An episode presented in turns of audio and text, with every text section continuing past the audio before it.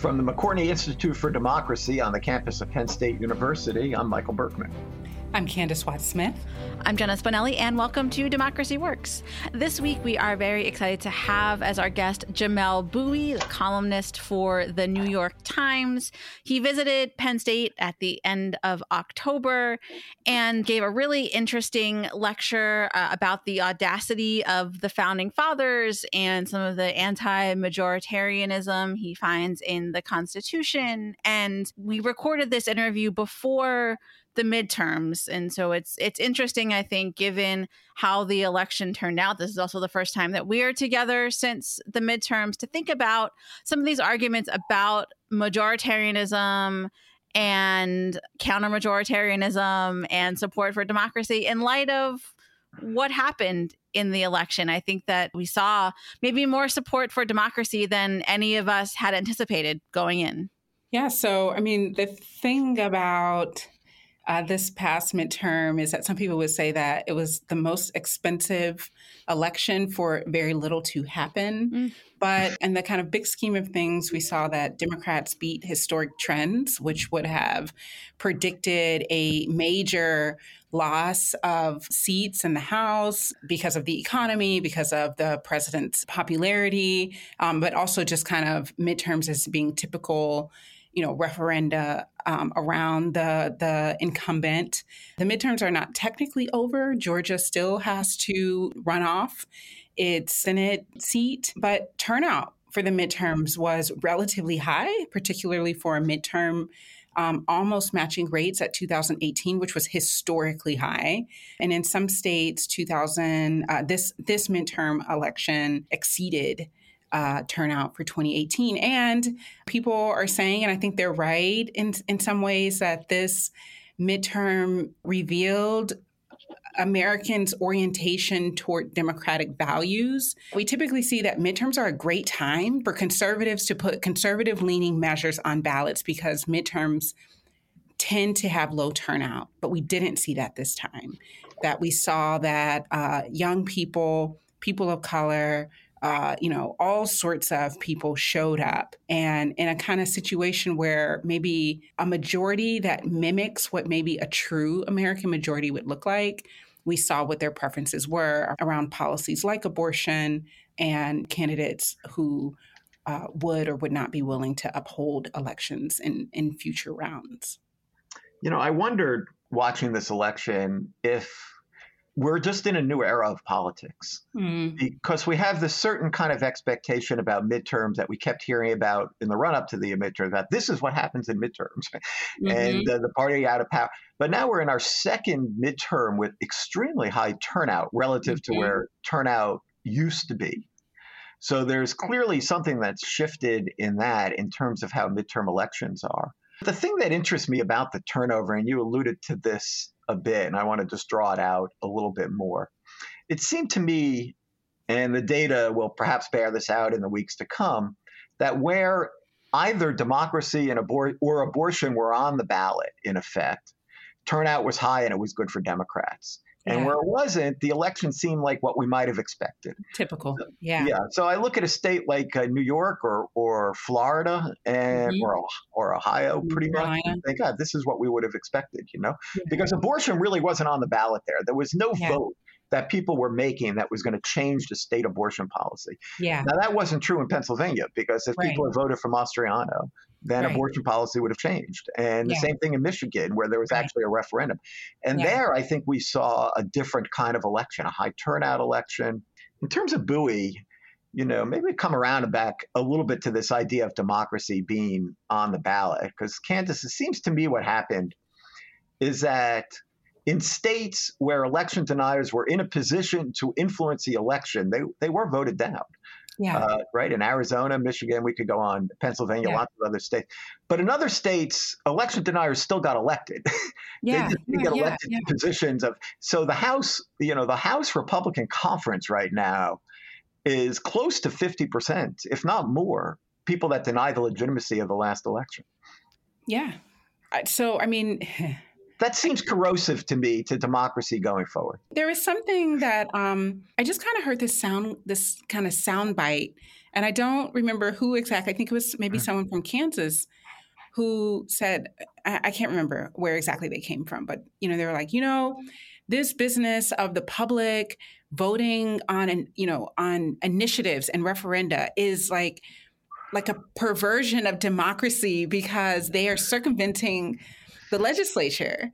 And, you know, I thought that was really fascinating insofar as when we have the opportunity for to see the actual public's sentiments. And so, you know, the initiatives and referenda, right, circumvent those possibilities uh, in some cases, right? There's sometimes that these are just kind of made to the advise advisement of the legislatures. But mm-hmm.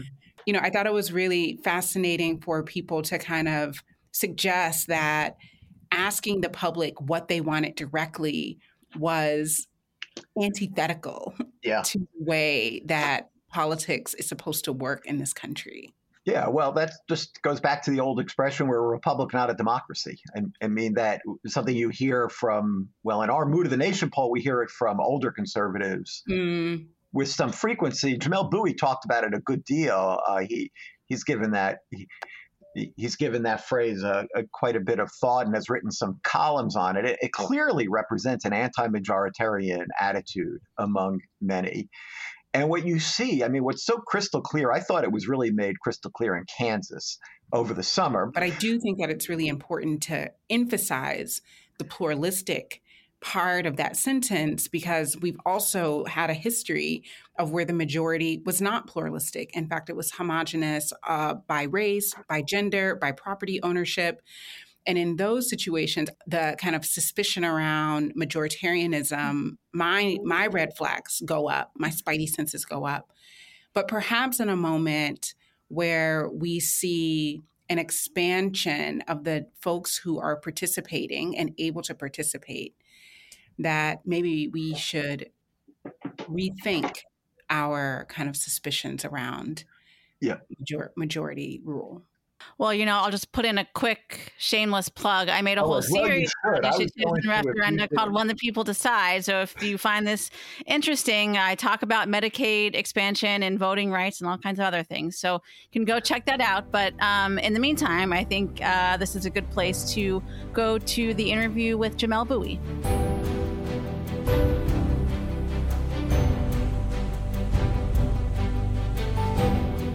Jamelle Bouie, welcome to Democracy Works. Thanks for joining us today. Thank you for having me. Uh, so, you've been writing a lot lately about the idea of majoritarianism, but I wonder if we could just start with where does this notion about counter majoritarian systems constraining majorities like where does where does this come from and and why do we take it for granted so I think that within the American context, it comes from a suspicion dating back to the framing of the Constitution, not necessarily the American Revolution, but specifically the framing of the Constitution and the events leading up to that, um, that really saw popular passions, popular energy as being threatening to people's individual rights and liberties. And I think, as I say in that column, there that is not untrue, right? There is a, a great uh, Tocqueville quote where he just like makes the observation that a majority, Alexis de Tocqueville, um, to be specific, uh, that a, a majority acting unrestrained can be as much of a tyrant as uh, a, a, prince or an autocrat or whatever you want to call them. And so that's a real observation about the nature of political power that a sovereign, any kind of sovereign, has the potential to um, oppress people's liberties. And so that insight, I think, colors or colored how the framers designed the American system of government, which was very deliberately to prevent majorities, national majorities, from easily forming and then acting easily, right? Think about in our system, if you want to pass, when Republicans wanted to pass a big tax bill back in 2017, what they needed to do was essentially win three sets of elections over the course of like a half decade uh, in order to even be in a position to do this one thing. That that is a that is is sort of an example of how our system works to constrain big majorities from just forming in the first place and then acting. The problem, I think, with this insight, especially as it's applied to our system of government, is that it uh, it misses the extent to which majorities, when they're large and diverse majorities, especially, uh, can act in ways that do actually preserve the liberties of everyone within them. That these a large pluralistic majority, um, because it's comprised of many different kinds of groups, uh, is it's possible for it to act in ways that seek to preserve a minimum level of security for everyone in the group. And I think that if you look at American history, you see that actually happening quite often. You see big pluralistic majorities when they're able to form trying to do things to preserve like a baseline of political rights for everyone involved and it isn't it isn't our counter majoritarianism that protects that in, that that protects people at the mercy of you know I, I, think I said in that piece local bullies and bosses right it, it, ends up being majorities trying to act that that attempts to do it and it's our counter majoritarian system by empowering you know what the framers may have called factional hmm. uh, minorities by empowering those factions on the local level on the state level on the federal level to some extent that stymies the ability to protect um, vulnerable minorities within the political system. And I think that that is just like not how Americans are accustomed to thinking. I think for a variety of reasons, from from sort of Cold War era civics education, right, where we have to we have to hype up the American political system as like the best of all possible worlds, to sort of like the residual sense that like you know states are a uh, your state identity is, is this paramount political identity, and you got to protect mm-hmm. it. Like for all these reasons, Americans um, have come, many Americans have come into this idea that if we let majorities act, something terrible is going to happen, and I just don't. I don't think the evidence really supports that within the American system. Right.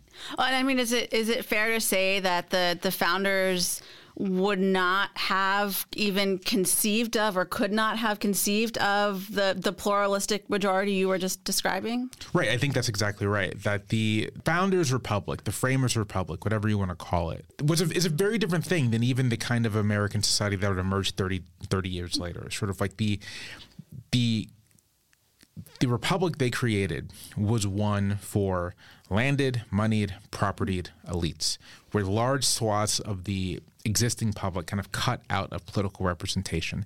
There's in, in, in the French Revolution, mm. the French revolutionaries made a distinction between active citizens and passive citizens. An active citizen was a citizen who had political rights and could act politically within the system, and a passive citizen was a system was a, a, a citizen who had was entitled to protections, right? Like they were entitled to the protections under the you know the the Declaration of the Rights of Man entitled to protections within it and within the French constitutional order, but we're not entitled to act on the constitutional order. And our f- framework is sort of a, a, similar view, right? That certain citizens were active and they were property owning, they were male.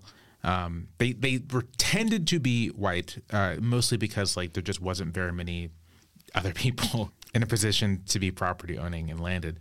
And then there were passive citizens, women, uh, enslaved people, um, many free blacks, natives, et cetera, et cetera. And so that's kind of the world they, they, they imagined. And what's interesting, um, in my view, is that within 20 years, within 30 years, the actual American people um, come to have a much more expansive view of who can be an active citizen. And so, you know, by 1824, we're already moving towards universal white male enfranchisement, which is like not a thing that anyone considered 30 years earlier. And this is still within like the lives of some of the some of the framers. Um, by by 1868, obviously we have slavery doesn't exist anymore. We're beginning to get to black male enfranchisement sort of within 100 years. And so the the expanding sense of how Americans think of active citizenship, you might say, mm. cuts directly against how the system's actually structured, which is not structured to facilitate that kind of broad based mass participation. In fact, it's structured to throw like a jaundiced eye towards it, to make it difficult to translate a democratic culture and democratic assumptions into actual political action. Yeah. So how do you think about like layering federalism over top of this because I don't I don't know if you read the comments on on your pieces, but I read the comments I, on I this not. particular piece, and uh, the the most uh, common argument I heard that was you know trying to have a majoritarian system in the U.S. would mean that you know we'd be ruled by New York and California, right, right. you know, basically, and I guess. What what do you make of that, or uh, how would you respond to that? yeah, I, there, I have like two responses to that. I don't have like two. I, ha, I don't have like two responses. I have two responses. I had a professor in college who we we it was it was sort of a twenty person seminar for a year. We did like we read lots of great books, kind of thing. And um, the the structure of the seminar is you'd read a book, you'd write a paper, and you come to talk about it. And it wasn't like a debate; it was just sort of a discussion. But sometimes it might become a debate. And a thing he would do is if you said the words like I did I have like this point, or if you said I feel, he would like bang his shoe like Nikita Khrushchev or something and say, no, you, you have the point and you think. And so it's just sort of drilled into my head. Oh, man, I would have been out of that class from day one, I think. And so I always catch myself when I do it. Anyway, I have two points. The first relates, it's, it's sort of a practical one. And this, I guess, a comment like that is referring to, say, the Electoral College or whatnot and just just I encourage people to actually sit down and do the math here, just like count up the numbers. Uh, there are not that many people in New York and California, just like straight up, period. California, I think it counts for maybe one in nine Americans, which is a lot of people, but not enough to sort of control the entire direction of national elections. And in fact, when you think about the actual distribution, if, if we're if we're imagining everything breaks along a two party binary, let's just assume that's the case, and you look at the distribution of uh, votes and voters uh, in the kind of world where maybe the president is elected through like a straightforward, you know, straightforward popular vote, Republicans would net huge shares of their votes from California the same way Democrats would, because there's so many people. And more broadly, no state, no locality, no you know anything is like a singular political community. Everywhere, in the terms of a partisan community, almost everywhere, with very few exceptions, there is a mixed distribution of partisan affiliation. Even in places that you think of as being overwhelmingly one way or another, no one thinks of Mississippi as being a particularly, you know, purple state. But 55%, in, in terms of people who go out to vote, 55% tend to vote for Republicans and 45% tend to vote for Democrats. That's not some sort of yawning gap. And that that's how things look in most places. It's five five, six four, seven three, which is to say that in a kind of national popular vote kind of system, it's not going to be the case that a block of every single New York voter and every single California voter is going to control the outcome of the election, even if that was possible. It's going to be that voters everywhere control the outcome of the election. Um, the state boundaries won't even matter that much because what, what counts are the votes. And so if there are votes for one candidate in one place, it's going to count as much as a vote for another candidate in another place. And I think that state thinking really constrains Americans' ability to think about their political system in maybe broader and expansive ways, which gets, gets to my next point, which is that I think the, the fatal flaw of the U.S. Constitution is this sort of divided sovereignty between the federal government and the state governments, which was not I wouldn't say controversial at the frame at the founding, but there were, there were questions about it. You know, plenty of people, Madison, James Wilson. Uh, made the point that you know this this government acts on individuals, so we should. Why do states have so much authority within it? And for a variety of reasons, the system we have is where states have a good bit a good bit of authority in it. And my suggestion, maybe like among my more controversial ones, is that maybe they shouldn't. That the the experiment with giving states so much authority, if the point of it is to preserve the people's liberties, I have a hard time seeing how that's actually worked in practice, um, and that national authority has been a much more reliable guarantee of people's liberties and freedoms than state authority has been. That's not to say you need to eliminate the states, like eliminate mm-hmm. state boundaries. I think for reasons of history and path dependency, we're just going to have states.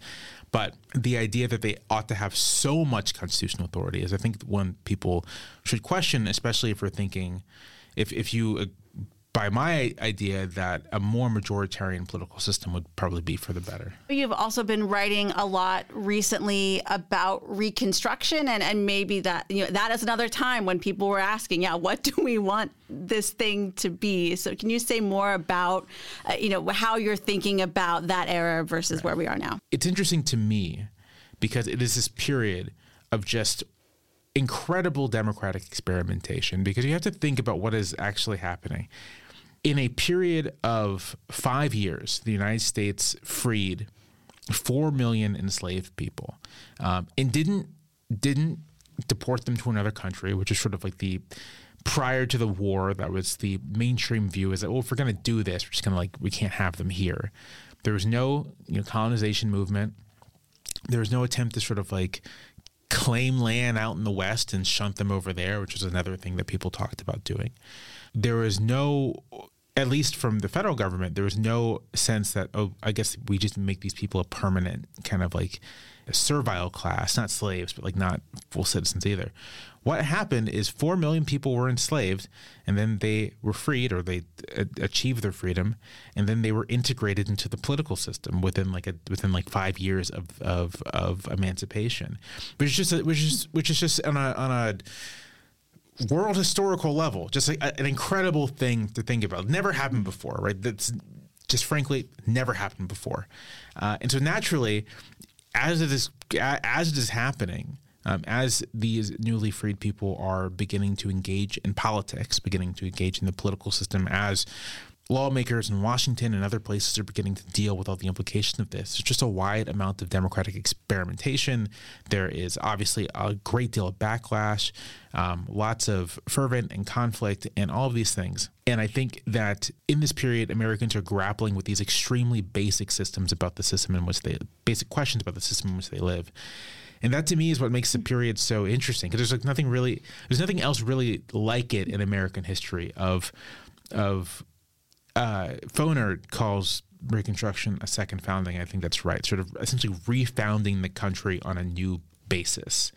Um, and there's a lot to take from that in terms of not just analogies, but in terms of looking at the questions people asked and whether those questions, seeing if those questions are relevant to us and uh, trying to provide our own answers to them. That that gets to another, uh, I don't know, maybe kind of semantic issue on this idea of, of civil war. You were recently on the Argument podcast talking about this question of are we heading for a new civil war? Which again, a lot of ink has been spilled, a lot of you know uh, podcast minutes have been devoted. I apologize. We're going to add to that just a little bit here, but it, it seemed to me listening to that, uh, and, and and we'll link it for folks who haven't heard it, but it seemed like that it was uh, maybe on, on some level a, a semantic discussion about civil war versus other types of civil conflict, civil violence. And I guess I wonder by just putting this this sort of laser focus on the idea of civil war and are we going to have that again if we kind of miss the forest through the trees or we sort of say we we might like overlook you know other other things that are happening or you know other instances of civil violence because we're thinking okay well it's not this not a civil war yet but that doesn't mean that you know things are fine right right no i i think that's sort of where i i I, ended up in that conversation. I think that's where I, I stand. That I'm very skeptical of sort of this whole sort of we're in we're in for another civil war, et cetera. I just think that's really overheated. I think that scares people unnecessarily, and I do think it obscures a lot of more salient things about American society. I think that we're probably gonna see uh, a this is I don't know how I phrase this see a return to more quote unquote normal levels of like civil conflict.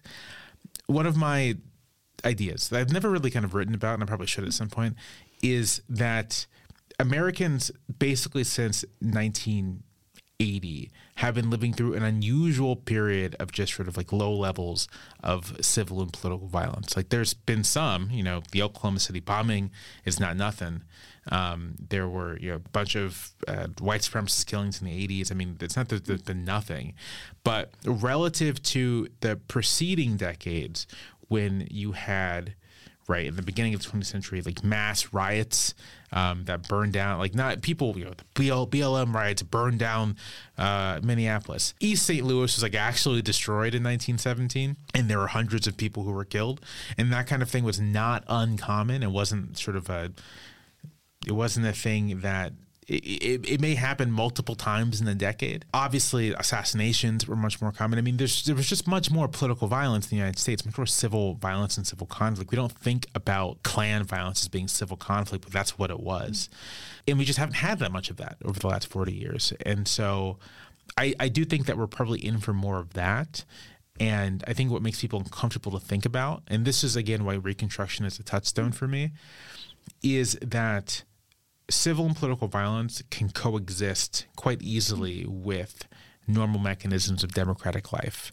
That the, there's there's no sharp distinction here. It's all kind of happening mm-hmm. on a continuum, and we are on one end of that continuum versus another one. And that doesn't mean we're headed towards you know all out con all out war between two well defined sides, but it may mean that there are people there, there's a greater percentage of people, of people who turn to violence to settle political dispute than there were previously, which was which would be within like the norm of American within the norm of American life. The same goes with polarization, with all these things that the levels of partisan polarization are, are, high, but they're not. I mean, they've been higher. We've had, we've had higher levels of, of polarization in this country, higher levels of division, all these things. Mm-hmm. American society, I think there's this idea that American society was at any point other than the Civil War, like more united or something, and it never has been. This has always been a a big uh, fractious country, and I don't just mean that in the kind of like, oh, that's how democracy works. I mean that like in the scary way, like in the in the way that there, you know, for some groups of Americans, there were whole regions of the country you just didn't go to because they were dangerous for you, and that is, I don't know if like we're returning to that but I do think that recognizing that that is that is actually the experience of the United States can maybe help you put our current troubles in perspective. Yeah, and uh, you know, I've been thinking too about how the the violence looks different today. For example, in the the the abolitionist press, you know, publishers have their printing presses burned, literally, right? right? But today, you know, reporters are doxxed online right. and, and and that kind of thing. So I just I, I wonder uh, how you think about that distinction and, and thinking about you know civil civil violence conflict in the, the online realm. Yeah, yeah, that's a great question. I've never I've never made that that particular connection, but I think that's a a right one to make. That that the the the kind of harassment and abuse and stalking that reporters and members of the press can face are both novel because they're happening online through this sort of kind of new medium, uh, but also not novel because targeting the press has just been a part. It's been part of political and civil violence. You know, there's uh, you know, Elijah Lovejoy, infamously murdered um, Illinois uh, anti-slavery publisher mob burned down his uh, publishing house and killed him. In the 1898, kind of the lead up to the Wilmington um, Wilmington riot. I, I don't know what we call that now. Wilmington riot. I think some college calling it a coup, whatever you want to call it. In Wilmington, North Carolina, uh, one of the precipitating things was a black press that was like you know publishing and quote unquote incendiary things about white leaders, and um, that was burned down. And that guy had to escape uh, escape the area. Sort of attacks on press were common during the civil rights era in the South. You know, it was dangerous to be a black reporter, right, um, uh, working for the black press, Chicago Defender or something going down there. So part of the same, I think, continuum, and uh, I think ought to be a recognition that the things that were taught in grade school about the American political system, about its stability, about the protection to freedom, all these things are to an extent kind of just like myths. I mean, sort of things are, they might be true on paper, but in actual practice and, and how American society is actually developed and how Americans have lived through society, it's more myth than not. Um, and if you can kind of see past that myth to see the amount of violence and conflict and fractiousness that has defined American society from the start. I mean, from the from if you want to just start it with 1776, right? Like from the beginning, this is how this is how this country was. George Washington assembled an army to go march on tax protesters. I mean, it's from the beginning. This is how these things have gone. If you can recognize that, then I think it puts you in a better position to understand what's happening and understand the forces that are driving these things. It's not the mediums might be different, right? Mm-hmm. Like maybe social people are organizing on social media, which didn't exist, you know, 100 years ago. Like things are different. Mm-hmm. I'm not saying things are the same, but the larger forces may not be all that different. And I for my part, it's more important to be keyed on, keyed into those larger forces than it is to focus on like the the ephemera of like how exactly things are happening. Uh, yeah, and on that point about forces, I want to bring us back to where we started talking about majoritarianism and, and, and building a pluralistic majority. In some ways, I feel like we're in, in sort of a golden age of political reform where people are talking about, you know, everything from ranked choice voting to universal voting to open primaries, all of these things. I guess, what do you think about like um, how do we get to that pluralistic majority? Is it is it structural? Is it something that has to happen more in, in culture? Some combination therein.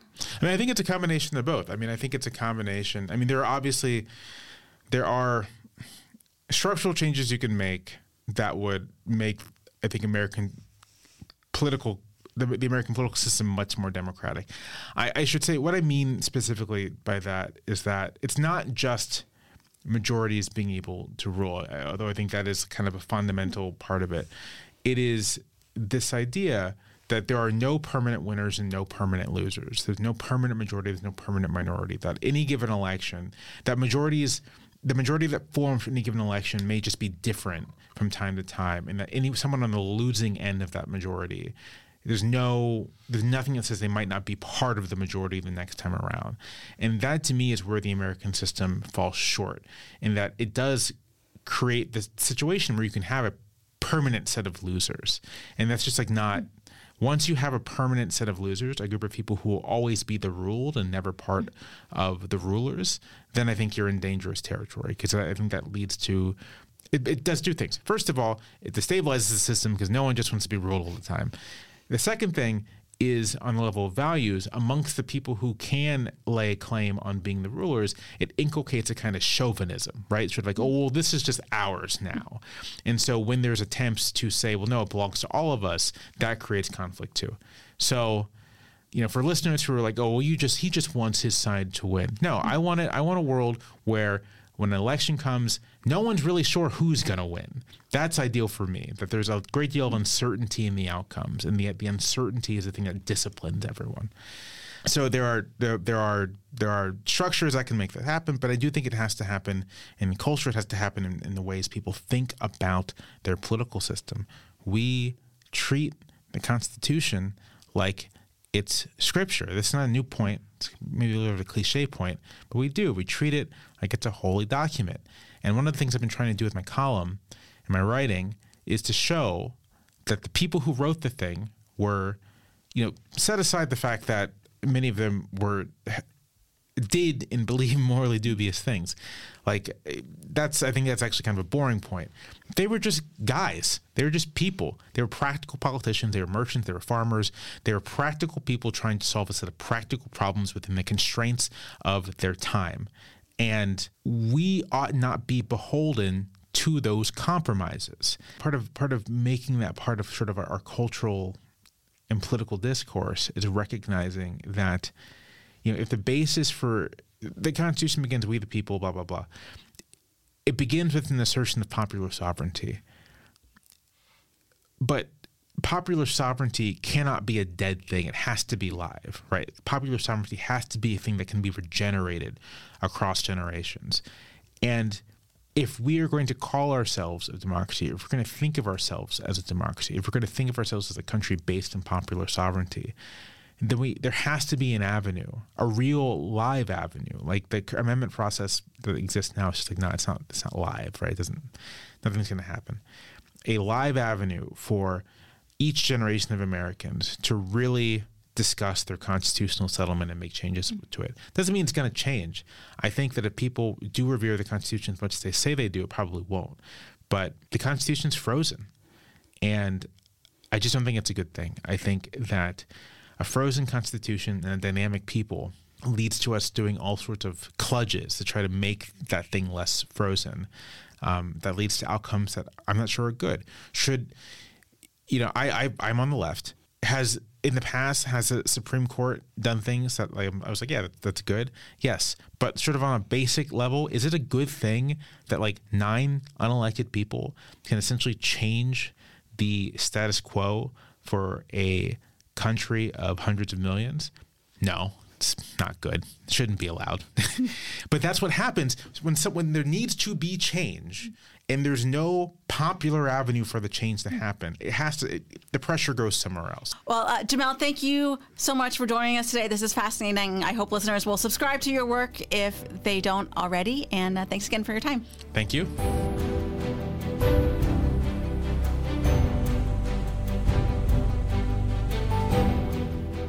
Well, that was a great interview. And, you know, for people that are interested in catching some more Jamelle Bouie, I recommend watching the YouTube of his talk at Penn State.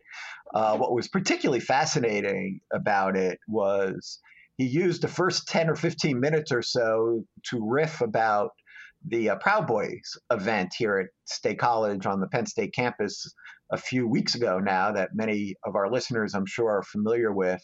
And his take on it, which is completely consistent with much of what else he talks about in the interview today, uh, was really uh, fascinating. So I, I recommend that to people. And I mean, the core of that argument and of his argument in general, as I hear it, is that the, the Constitution holds back our democracy. And this is and that it holds back our democracy while the American public has become more and more interested in democratic rule and or in, in, in, a more democratic system, something which we see in our poll results among younger Americans in particular, a yearning for a more majoritarian democracy.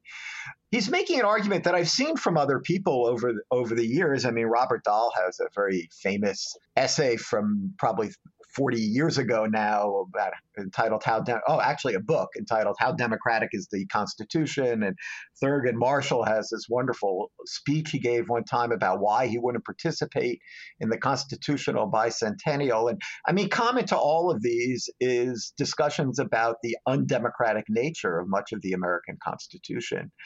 Bouie kind of turns this on its head a little bit by saying that it holds back democracy in particular, and that the American people are far more democratic than they're given credit for. So, what do you think about this idea, Candis, that you know, we should rely less on the courts? As I hear it, right, we rely less on the courts to protect our rights and more on the American public. It makes well, makes my spidey sense a little anxious. I can buy the argument that we should see um, that we should kind of let majorities have a greater say. That um, counter major counter majoritarian institutions, the Senate, which then has its own special rules to create even more counter majoritarian protections, the Electoral College, the Supreme Court, and you know he makes even kind of makes an argument around states is, you know, what if we kind of reduce the constraints that they're allowed to provide? But a lot of things would have to be reimagined at the same time. We would have to imagine a situation where if we still had districts, that districts were created fairly and that they were competitive. We'd have to create situations where the electorate is actually including all people who have to be abiding, have to abide by the law right? So that the majority actually is a reflection of the citizenry we can have a situation and what we what we have now often are majorities that are not representative of the citizenry. And in those cases we tend to see bad outcomes. And so then we want to have counter majoritarian institutions to protect. But we also can think of times, even in recent times, I don't know past like 10, 10, 15 years, when there are unpopular, listen, I'm gonna, I'm putting unpopular in air quotes, majority minorities like um, lesbian and gay Americans who, in my own state, um, when marriage equality went up for, uh, went on the, you know, went for a referendum, 61% of North Carolinians, which there's only a voter turnout of 35%, voted that down that uh, you know marriage was between a man and a woman. And so i think that if we had that same vote today it would be totally different. Yeah i'm thinking I, i'm glad you brought up some of the lgbtq issues. I'm reminded that in 2004 didn't karl rove want to put on put on the ohio ballot or had ohio put on its ballot a referendum about gay marriage? Because they were pretty sure that that would help to bring out conservative voters. And and, and indeed it did. And it wasn't until the court ruled that gay marriage was a constitutional right that we saw public opinion really start to shift to where mm-hmm. if measures like that were put up for a vote now, there'd probably be more support for them. Uh, although the bashing of transgender rights does concern me that maybe there's majorities out there for the abolition of rights more so than than Bouie wants to uh, wants to acknowledge right now. Yeah. So, I, yeah. and I think that like transgender rights are one of the an example where I think that would be actually there's no safe haven for transgender rights. I think in many ways, right? So, I, I insofar as the the Supreme Court is not going to uh, save that, you know, help that group. Um, I'm not sure that a majority of Americans would at this moment, at this time. You're so right. again, this this is what makes it hard. This is what makes this conversation important to have. Yeah, yeah. I want to return to your thought about reimagining the Constitution a little bit too, because you know a point that Bouie makes clear in some of his some of his writings in particular is that the founders did not anticipate the party system and didn't design it in consideration of how a two-party system was going to develop and mm-hmm. i mean i mm-hmm. would think that any reimagining of the constitution has to really take into account how do you break this two party duopoly mm-hmm. to really have any kind of more democratic outcome? It's not simply a matter of, I don't know exactly what kind of reforms he's suggesting, but, you know, limiting the power of the courts somehow or something along those lines or putting more things just up for public vote. I think it's a, it would be a larger issue in, in terms, as you say, in terms of how to promote a more democratic constitution than just shifting some decision making from the courts into public majorities.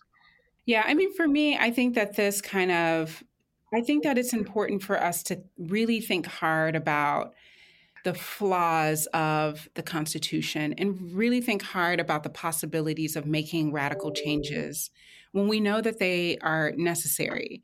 I think that Reconstruction and civil rights, the civil rights era, are moments where there are radical changes and for the yeah. better but you know we we talk a lot about civil rights in kind of a very narrow way and then we almost never talk about reconstruction. I think and i'm glad that um, jamelle is talking more about them because i think that it provides an opportunity for people to think about okay we could be doing this differently.